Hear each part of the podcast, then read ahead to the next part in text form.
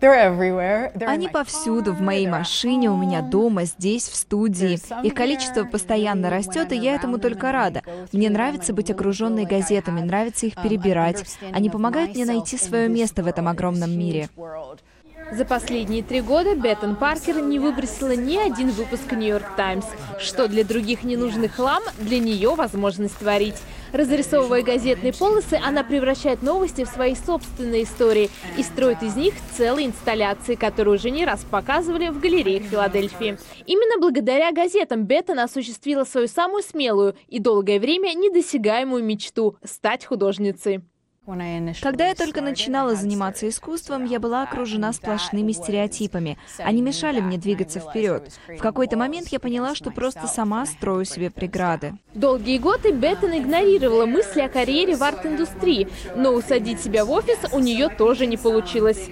После школы она покинула родную Филадельфию и несколько лет путешествовала по миру и Америке с уроками по сноубордингу. Позже попыткам реализовать себя в искусстве помешало замужество и рождение двух детей. Самым главным было то, что я не um, поддерживала сама себя. Было очень сложно признаться себе в этом. Я боролась с собственными представлениями о том, как должна выглядеть хорошая жена и мать. Благодаря творчеству я поняла, что сама могу менять и формировать этот образ не растворяться в семейном быту и не забывать о собственных желаниях. Именно к такому выводу пришла Беттон, начав разрисовывать газеты, которые заменили ей терапию.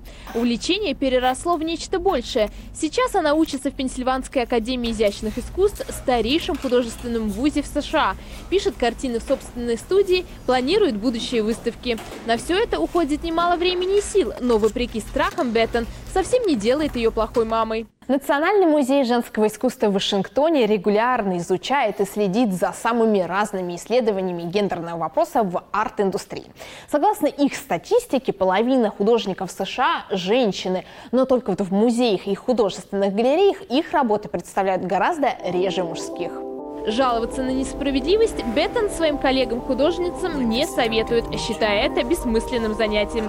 В борьбе с нерадостной статистикой арт-бизнеса помогут упорство и смелость, говорит она. Беттон сама договаривается с аукционами и галереями о продаже своих работ, стоимость которых достигает нескольких тысяч долларов. Продает только свои картины. Расставаться с газетами пока не готова. Говорит, для нее это слишком личное. Правда, журналистов «Нью-Йорк Таймс» к себе в гости все-таки пригласила. Те в ответ написали художнице хвалебную оду и, по иронии, опубликовали ее на своем сайте, а не в газете. Беттон не отрицает важности цифровых платформ, но и отпускать печатные новости в прошлое ей совсем не хочется.